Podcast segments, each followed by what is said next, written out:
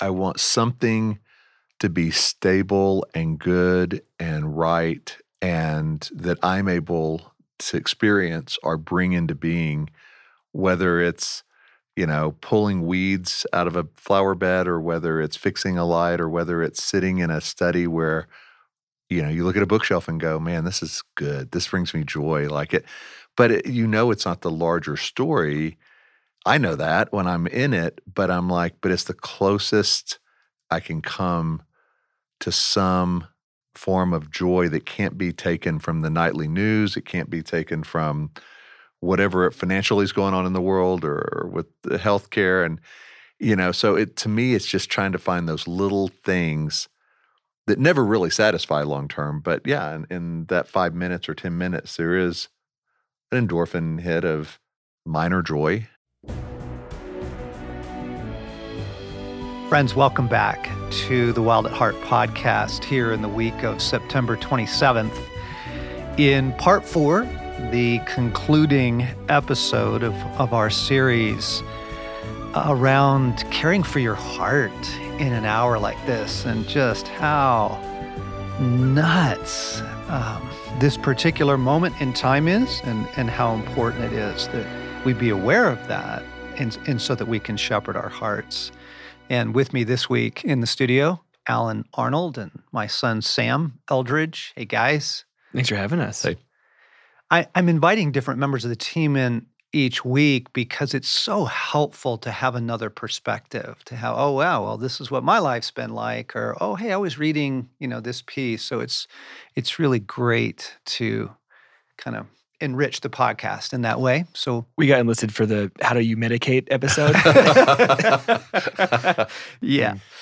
Um, so let me let me just review for us and and again listeners, you know, you can get a ton out of this podcast if you haven't heard the series, but it'd probably be better if you kind of go back and pick up parts 1, 2 and 3.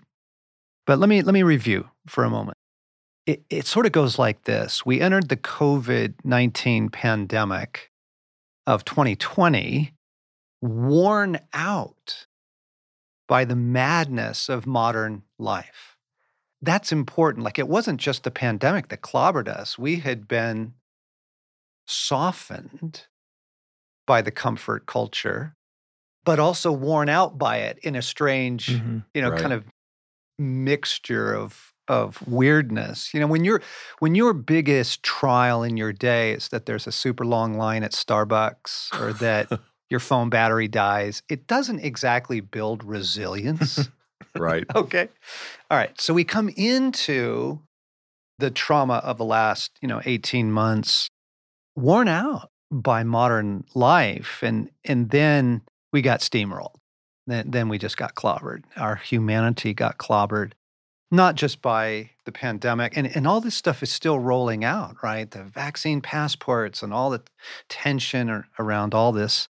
It's all the socio drama around it that that wore us out. And now we're we're currently trying to find recovery we're trying to find relief but we haven't actually paid the bill yet on the pandemic. And so in this compromised condition that we are all in, we are facing some really challenging moments and some really critical choices that Jesus warned us about, has some really good counsel for.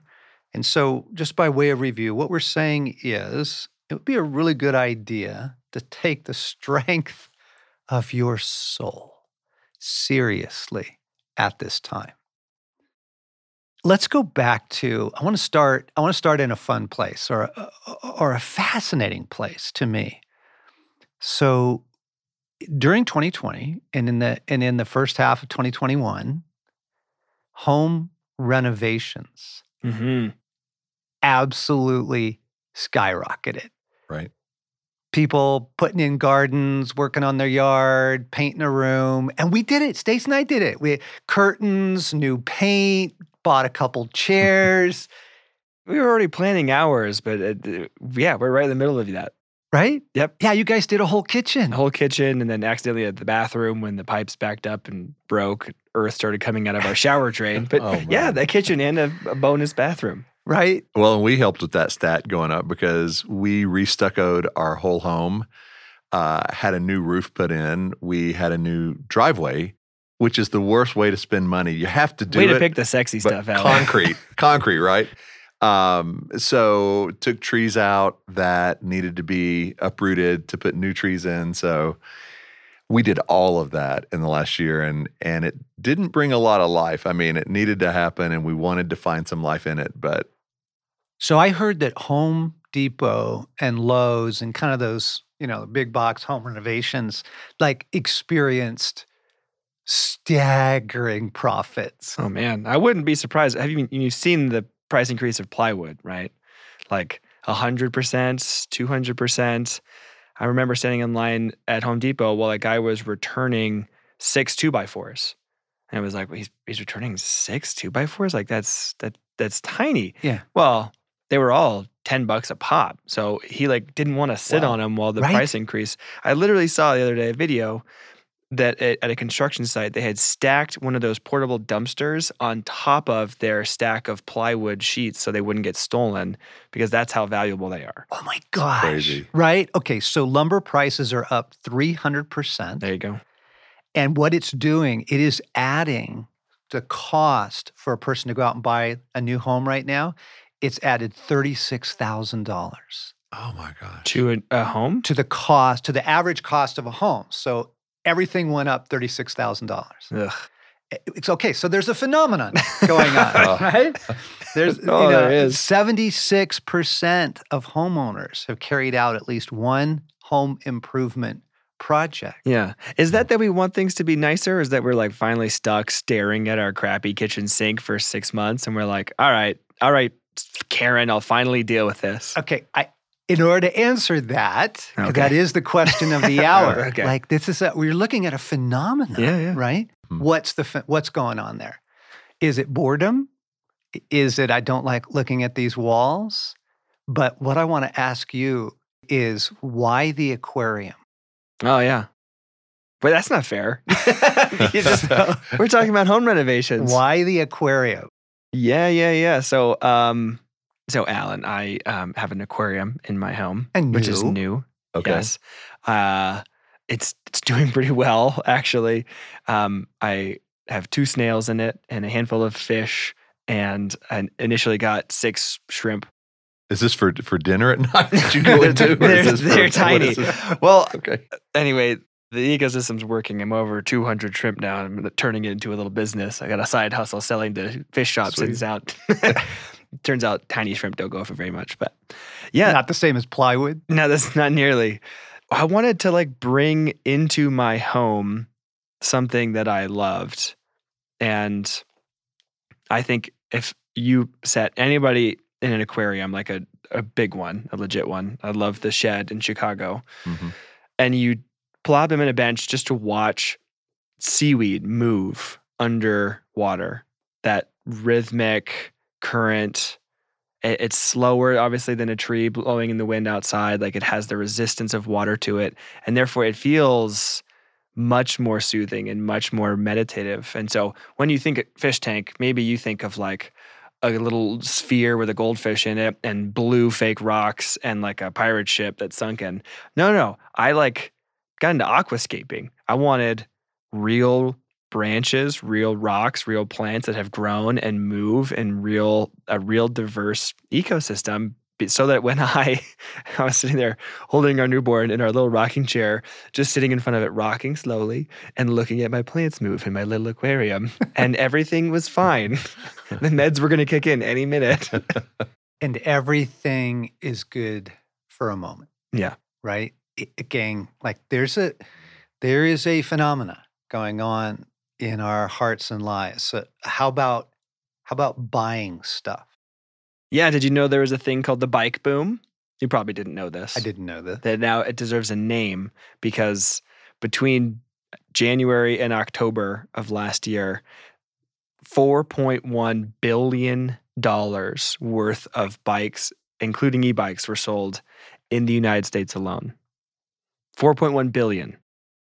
Wow. Like I, I, I think I personally have increased the cardboard industry you totally have. by 300%. Like I'm embarrassed how over through the pandemic, but not, you know, I'm in talking into like this year and into this fall. Oh yeah, it hasn't stopped. I am buying stuff and there's this thing in me. There's some Yeah. there's some some something Mhm. I'm trying to soothe, I'm trying to comfort. I'm, you know, I'm buying new flannel shirts for fall. And I, I just to kind of okay, some people are like, yeah, so I don't do that. I'm no, not normally a shopper. So- John Eldredge bought a shirt. and then this and then Yeah. this compulsion that I caught myself doing this summer. I, I've had this compulsion to fix things. Hmm. I'm just fixing things around Right. the house. If I see anything that's not quite right, I, you know, this, oh, the plants need watering. Oh, you know, that doorknob's broken. I installed some new door hardware this weekend. You know, I, I got to straighten the bookshelf up. Look at it, it's such a mess. Is any of this going on in your lives? Oh yeah, yeah. Like in my study, and that's where I do a lot of my writing. And I've kind of Kelly's allowed me to make that my own hideaway in our home.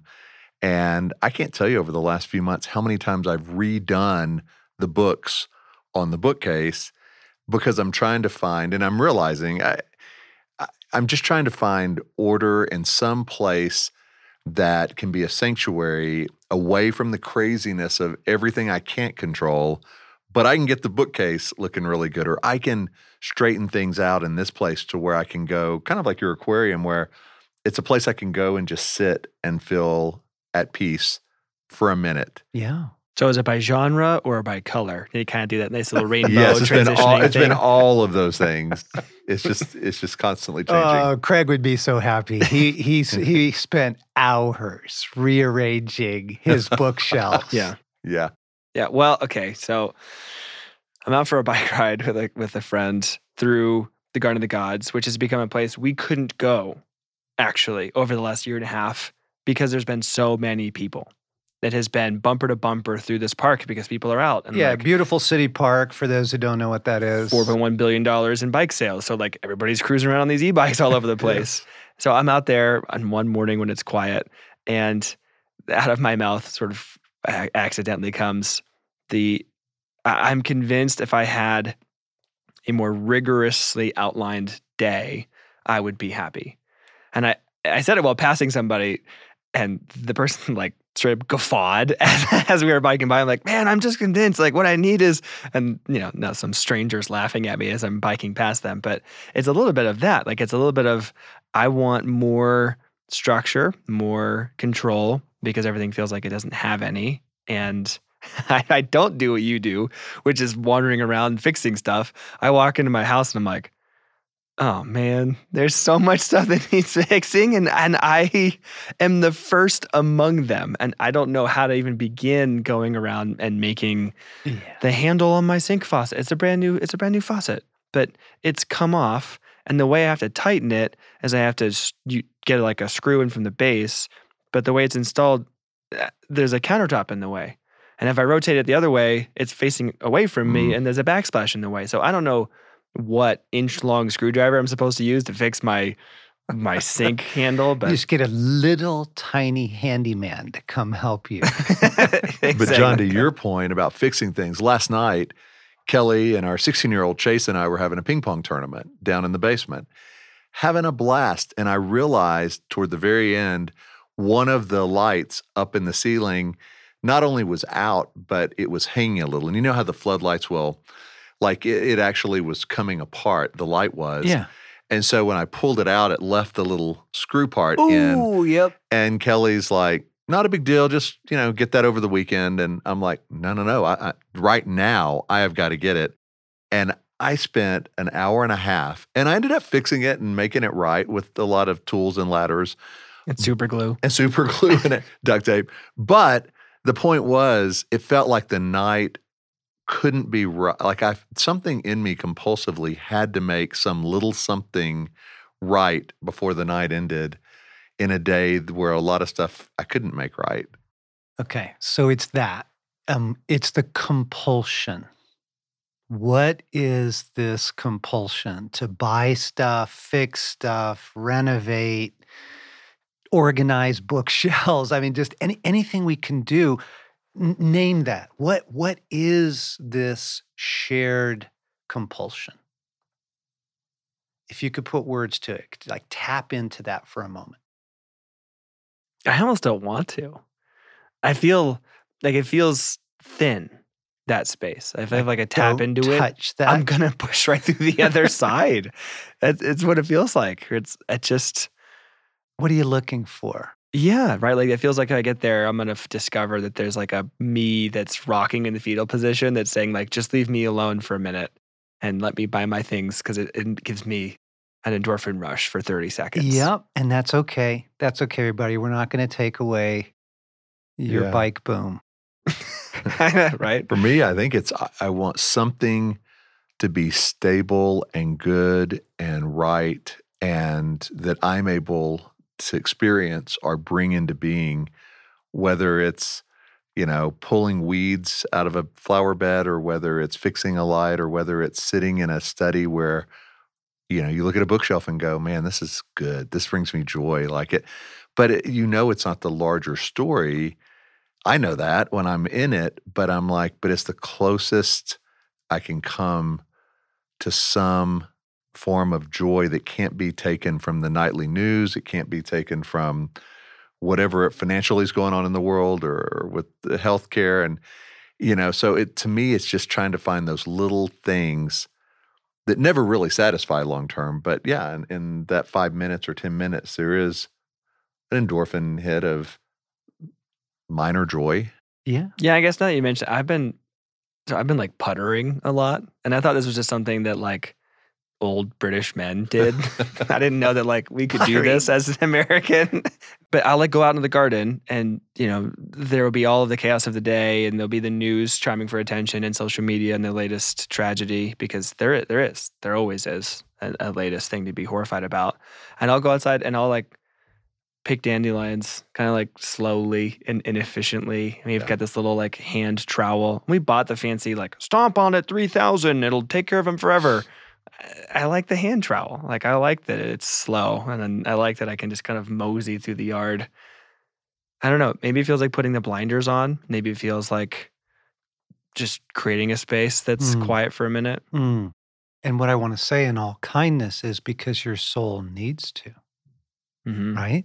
I'm realizing my latest is we love summer. Summer is both Stasi and my favorite time of year. And we're deep into the transition now into fall. And what's going to happen is all of our annuals, all of our flowers, the flower baskets, the flower pots, the things that we we have on our front porch and back porch to just make things beautiful and a nice place to be. You know, those Mhm. those I the the clock is ticking, hmm but no no, uh-uh, no sir.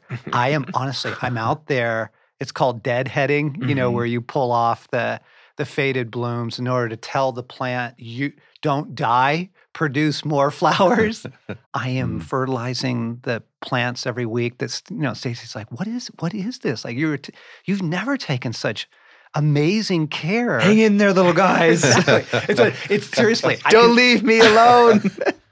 guys, I can feel it in my body right now. There's just something in me that's like, no, no, please, not yet, not not yet. Like, don't don't die yet. I I, I need you for as long as I can have flowers. So is anybody else doing this? I've actually begun like even before summer was winding down, I'm planning trips into next year, like all of next year. Like I've got a trip planned in January and in March, and I've got an event I signed up for a half Ironman in August, and like I, it was still Yes, July, yes. And I was like, I'm taking handfuls of warmth and of rest and of sunshine and like chucking it into my future in the ways that I knew how. Okay, so listeners, I hope you're tracking with us and you're seeing it in your life and you're beginning to feel it, feel it in your soul. The longing for life to be good again is so primal. It's not just deep in us, it's not just compelling, it, it's primal. And that's okay. That's okay. We are not like shaming, blaming, accusing, exposing this. We're not we're not bringing it into the light of day in order to say don't do that. This this is this is core to human nature and and this primal drive is what sees people through really hard times. This primal drive is what allows us to produce works of great beauty in the world. And you know, you know whether it's Van Gogh or Saint John of the Cross, you know, they, they went through a lot of suffering, personal suffering, and produced great things out of it. So this is a good thing. I'm what we're trying to expose, name, surface in all of the you know the compulsions and the straightening up and the spending and you know just buying stuff. All this is your longing for life to be good again is at an all-time high. Because of everything we've been talking about in the last three episodes of this series because of where we are in the world and and one of the things I'm aware of you know the whole covid thing is still so controversial. You know it's still around mask policies and vaccine policies and all that. And everyone is so upset there's just a deep ups I'm upset about this and on either side I'm upset you are and I'm upset you're not I'm upset you you know and so I was tapping into that upset and go, oh, that's the source. Like, so my my longing for things to be good again is at an all-time high. I am I am picking dead flowers off my hanging baskets in order to coax them to stay lovely for just a little longer because of that of, of all that our souls have been through. And and as we kind of come into the final episode in this series, what I want to say is shepherding that beautiful, deep, powerful longing is so critical in this hour. I, I kind of call it shepherding our Eden hearts, right? Like, 'cause- because the the danger is where you take it. The danger is not in the longing itself. The danger is in taking it to things that don't work, I Mhm. guess, taking it to things that are vulnerable. And ultimately, I would say this that the essential warning of the scriptures is that our primal craving for life and for life to be good again is the primary battleground for the human heart. This is where it gets played out. We only sort of want God. What we really want is for life to be good again. And if God seems to be helping with that, awesome. We believe, Yikes. right? Yeah. And if he doesn't, well, you know, we'll get back to him later. We'll get back to him later. And meanwhile, we're going to chase whatever we think will fill our famished craving. And th- this just feels like a really vulnerable moment for human hearts and souls. And I, I just, I watch it taking place. I'm watching the ancient battle for the human heart play out in, in my soul right now because I'm upset and I'm traumatized and I'm trying for life to be good, all that. Well, the Eden longing, the way that phrase, John, when you speak it, impacts me. It, it's a it's a deep level. It's almost like an awakening that pulls me into something I didn't realize I had lost. Because, yeah, we want things to be good again, normal again, but it only takes a minute of of pausing to go. But normal pre-COVID wasn't Eden. It, it was normal, and it was a lot better than being locked down and a lot of what we're facing now, but it wasn't Eden. And so it reminds me as you say that the deeper longing that I have, and I'm guessing we all have, is not just for things to be like they were in 2018 or 2012 or whatever. You know, however far back you want to go, we need to go further back. Like, uh, how did God design our hearts and our longings? Because if all we get out of this is back to where we were, used to begin every podcast with these words about the reality we're in and how we need to wake up and and guard our heart. Yeah, this and, is a gnarly time to be a human being. right, and that was before all this, right? Yep. So anyway, the Eden heart Yeah. That that phrase is so helpful for me. Yeah. Sammy, you don't you don't have a happy look on your face right now. no. Oh, yeah, you're you're pushing my buttons, man. Like the the confession of we don't I don't turn to God. Like when that's working, great. I feel myself being more fragile than pre-COVID because we've weathered through this thing. We're still in the middle of it. There's still human atrocities going on all the time. I feel like people in general aren't safe. Like I I don't know what's going to come out of the cashier at the grocery store's mouth or a family member's mouth or like I just everybody. Like I just feel this level of like hands are up. And what I've done is I've gotten an aquarium. and it's like I've actually I've actually put my like hope for being okay into more fragile things, not less fragile things, right? That's it. So that's where yeah, the look on my face. I'm like, I'm like, That, oh, that, no." that- that's it. That, and that's why it all feels so vulnerable right now. Mhm.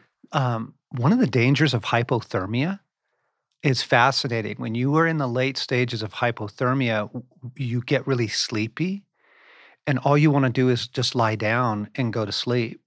And sleep just feels like bliss. Just let me get, and you you will die. Like that's what your body's doing. It's Don't you also start taking layers off? yeah, your body, you, your body Mhm. it sends these signals that you're actually hot, so you start stripping your clothes off in late stages of hypothermia. But that that longing for relief, just just let me lie down for a minute. I'm just gonna I'm just gonna rest for a minute. And you know, all the mountaineers and people and you know, sort of other things are like, don't succumb to that. Mhm. Do not, do not get up, move, walk around, slap yourself. You know, recognize what's taking place is that longing for come on just let me lie down is is actually your most vulnerable moment and i think we're there for the Mm. human soul right now i Mm. really do i think this is a shared experience of profound vulnerability and thus this series and what we want to what we want to offer here in in the final episode of this series but again i'm going to tell you we're going to carry on with resilience and and some of the graces of god for resilience into the fall but is the idea of shepherding your eden heart. You know jesus a couple times in the gospels i'm thinking of john 14 as one where jesus says do not let your hearts be troubled. I'm like what? Let? No like i just thought that that was a no hearts just get troubled and then you figure out your way out of it. Yeah. And- but jesus says we actually have this rich capacity to shepherd the life of our heart. You can choose where you take your heart. You can choose what to do with these profound longings for life to be good again. And i think that's our primary work in the days ahead is wow, my longing for life feels like an all time high right now. And I'm aware that God feels kind of optional to that and, and actually frustrating. Like if he's if he's helping, great. If not, I'm frustrated. Yeah. God's actually just a little slow. It would be the way that I would say it. It just takes a while. And that beer does not take very long. Yeah. And that lily that's blooming in the backyard does not take very long. Yeah. So Yeah. here's what I want to ask you. Um, you weren't ready for this question, but I think spontaneous is better. Coach yourself. You know, you know your strengths, you know your weaknesses, you know your tendencies. If everything we've said in this series is true, if this is what's playing out now in the world, and we're living at this extraordinarily vulnerable moment for the human heart and, and frankly for our faith Mhm. for our life in God. How would you how would you counsel someone like you? How do we shepherd our Eden hearts? I think for me, I would, if I stripped away all of the surface things, I would say, Allen, what you're looking for at best gives you 10 minutes of happiness, maybe an hour, half a day, whether it's in repairs or whether it's in buying things on Amazon or or the garden. But what would your life look like if you stripped all that away and said the only guarantee is God? How would that change your pursuit of life every day if that was your number one source for comfort, for restoration, for relief? And, um, you know, John, I have this picture in my mind of after creation, and there's Adam and Eve, and it talks about in Genesis 3 8, where God walks in the cool of the day with Adam and Eve. And we don't know how long that went on before the fall, right? Like, but that's what I want more than anything in my life. I want to walk with God through the storms and the cool of the day and so so coach yourself there what would you do this week so what i what i would do this week is say when things start to feel uneasy and when things start to feel overwhelming turn first to god look first to him.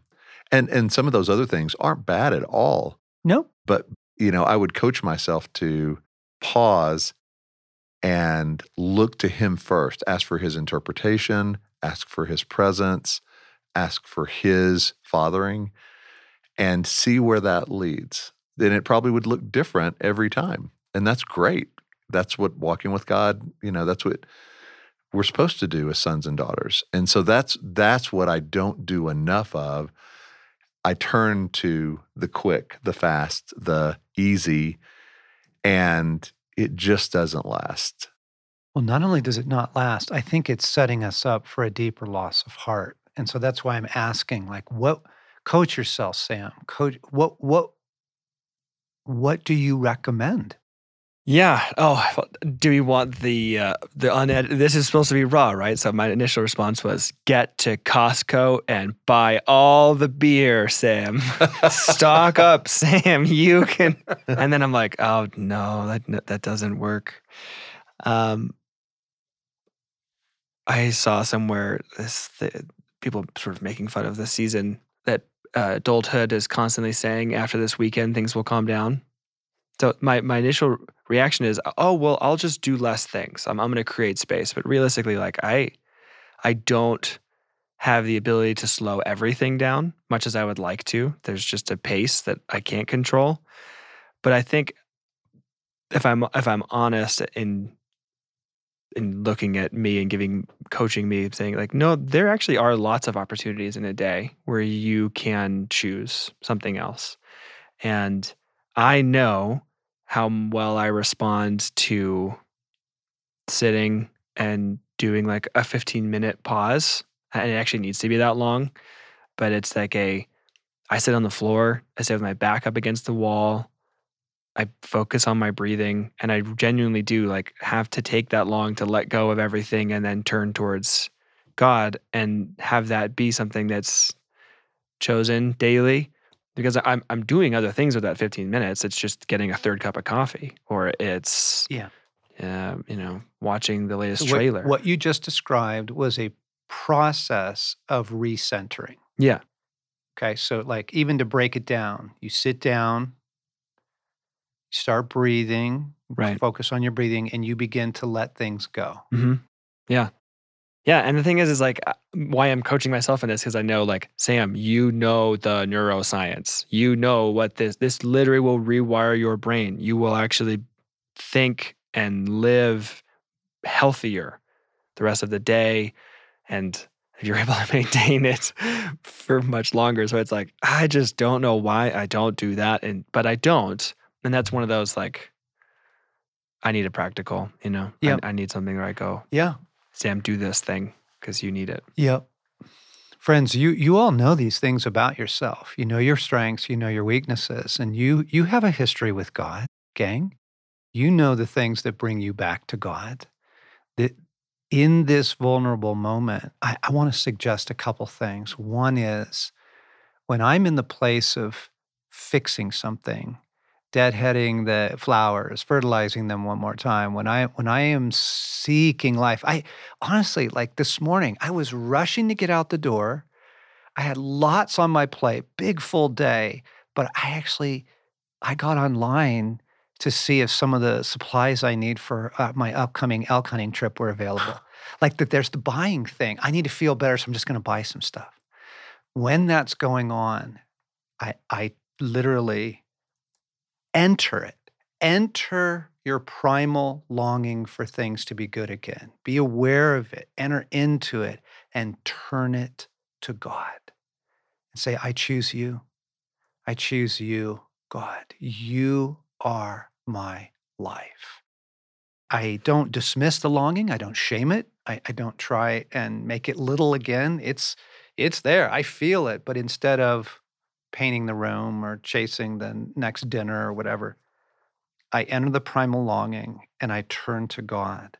It's, it's in the thousand little choices to turn our face back to God.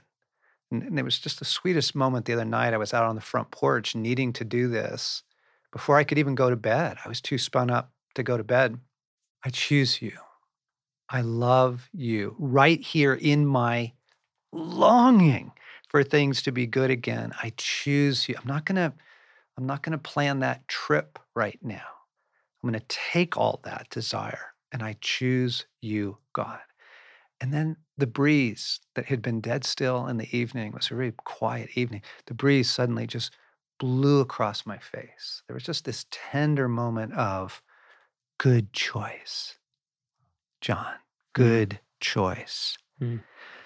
I want to also recommend to folks, and, and we will, we'll go more into resiliency this fall, but in Luke 21, that's Luke's version of Matthew 24. It's the Olivet Discourse where Jesus is giving urgent, loving counsel through living living in this moment.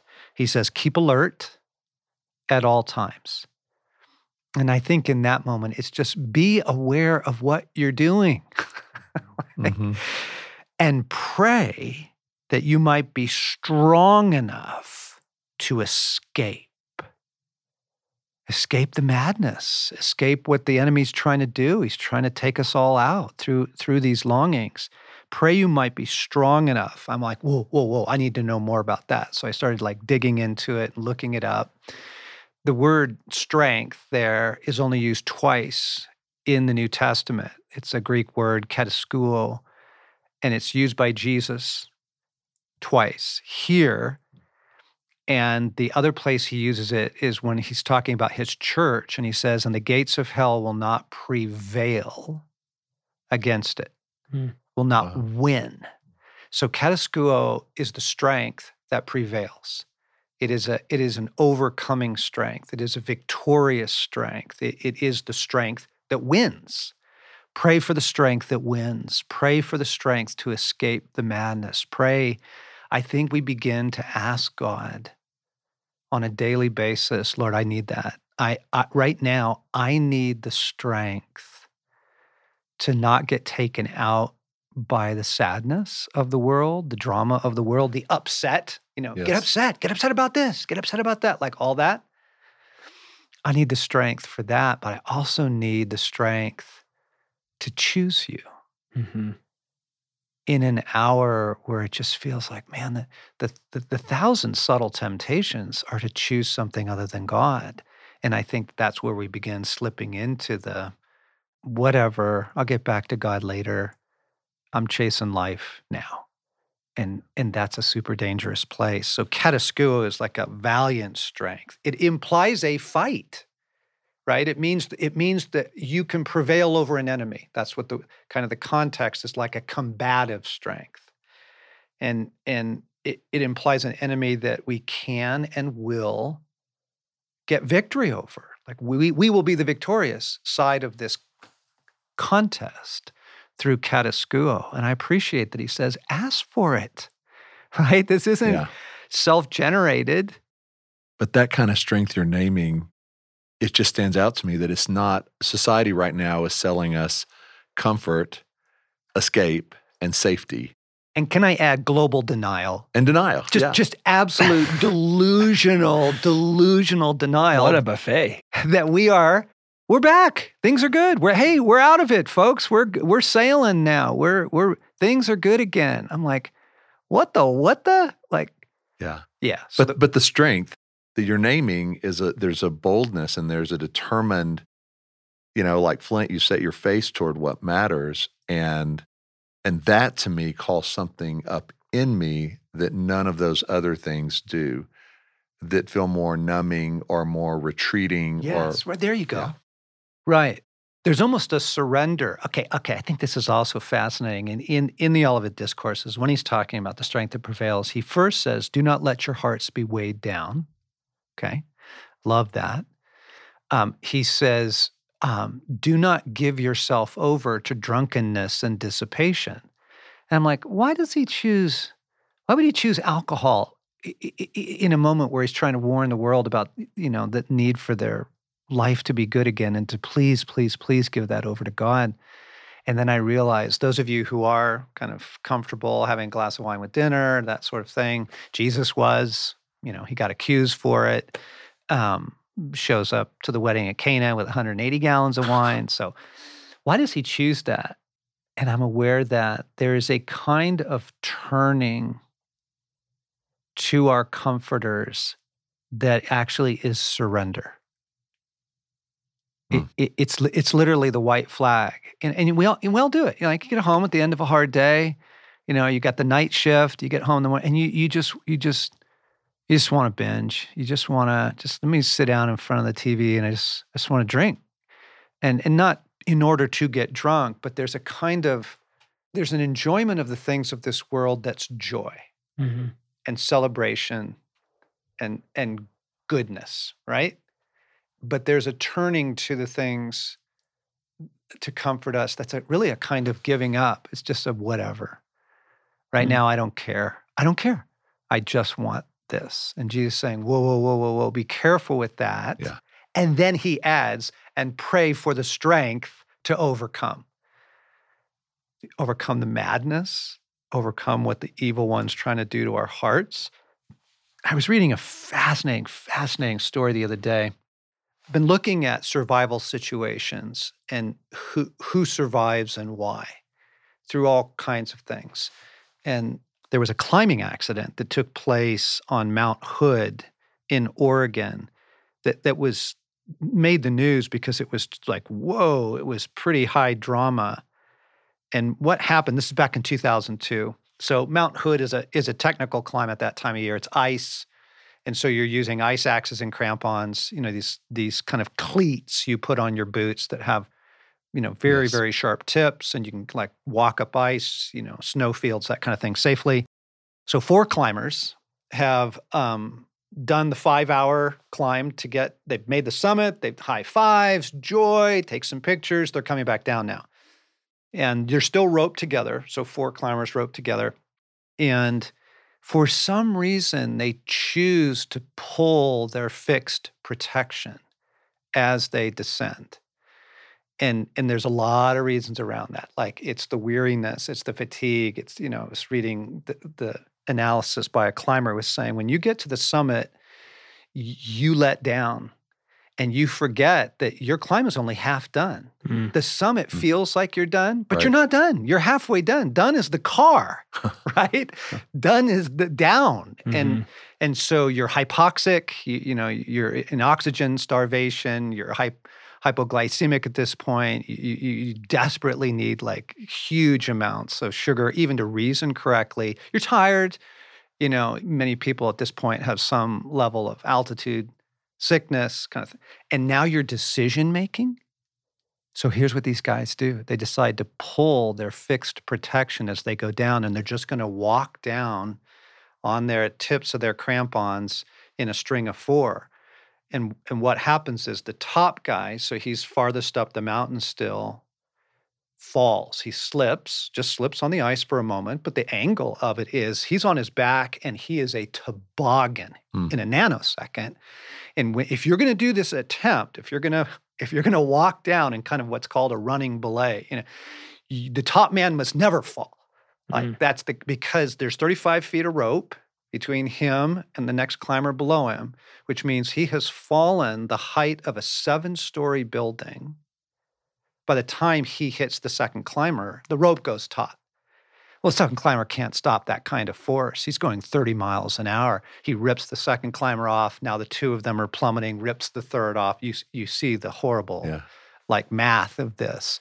They, they are falling with thousands of pounds of force when they hit another group of climbers, two guys, pastor and, and one of the members of his congregation, and they just clothesline these guys right off the mountain with them. Now there's six guys falling in a tangle of ropes and ice axes and stuff like that. Three more.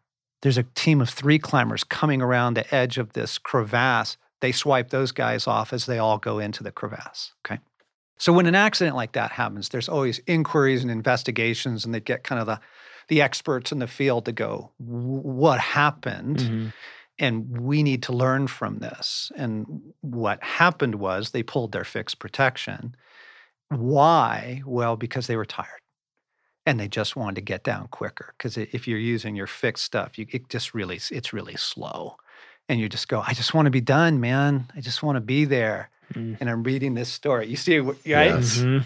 Okay, react to that. No application for me at all. Oh my gosh.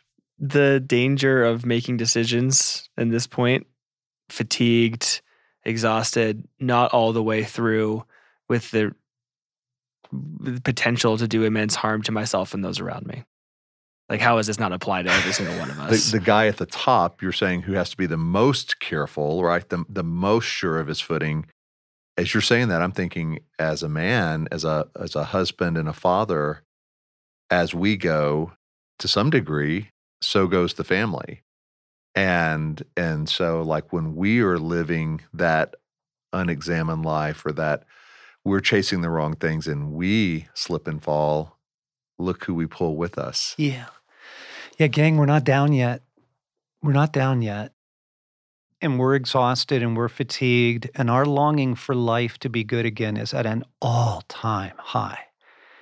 And at this point, some of the simplest things in the world will help you. You must redouble your love for God. Because right now, God is either your source of life or he's going to feel like your enemy because he's not cooperating in the things that are you're trying to work that next trip you're trying to book or whatever to love god with all our heart soul mind and strength to choose him to choose him and and to take all that beautiful primal ache for life to be good again and give that to god like like just regularly every time you feel it every time it starts presenting itself so, you know, I get offline this morning and I'm like, oh, Lord, forgive me. What am I doing? What am I think? I'm buying stuff again. I take this beautiful ache and I give it to you. I choose you. I, I literally, right now, I choose you above everything, over everything. That is, that is my only safe place. And I ask for the strength. Give me the strength, as if I'm those guys on the mountain. Give me the strength to make good decisions right now. Give me the strength to choose you. Give me the strength not to go with the culture and and the falling away that's taking place. That subtle pull in a thousand decisions that's going to pull us right off the mountain. I choose you. I love you. And please, I need the strength that prevails. The strength, Lord, grant me that, imbue that in me. He, he said, ask for it. So he intends to give it if, if we will ask. And that's, that's what we want to put before you here as we wrap up this series.